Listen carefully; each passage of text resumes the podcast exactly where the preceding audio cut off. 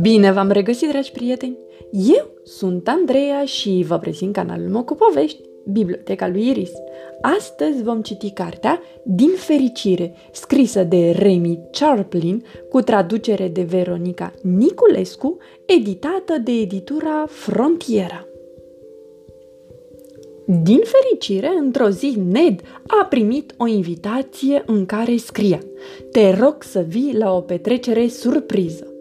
Însă, din nefericire, petrecerea era în Florida, iar el era în alt oraș, New York.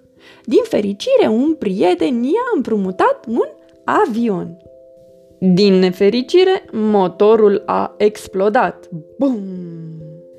Din fericire, în avion era o parașută.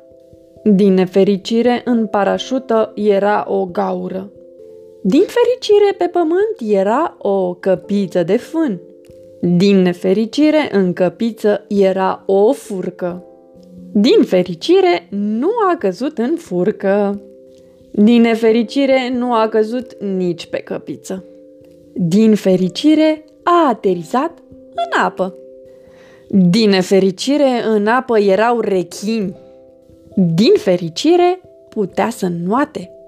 Din nefericire, pe mal erau tigri. Din fericire, putea să alerge. Din nefericire, a nimerit într-o peșteră adâncă și întunecată. Din fericire, putea să sape. Din nefericire, a ieșit din tunel într-o sală de dans dichisită.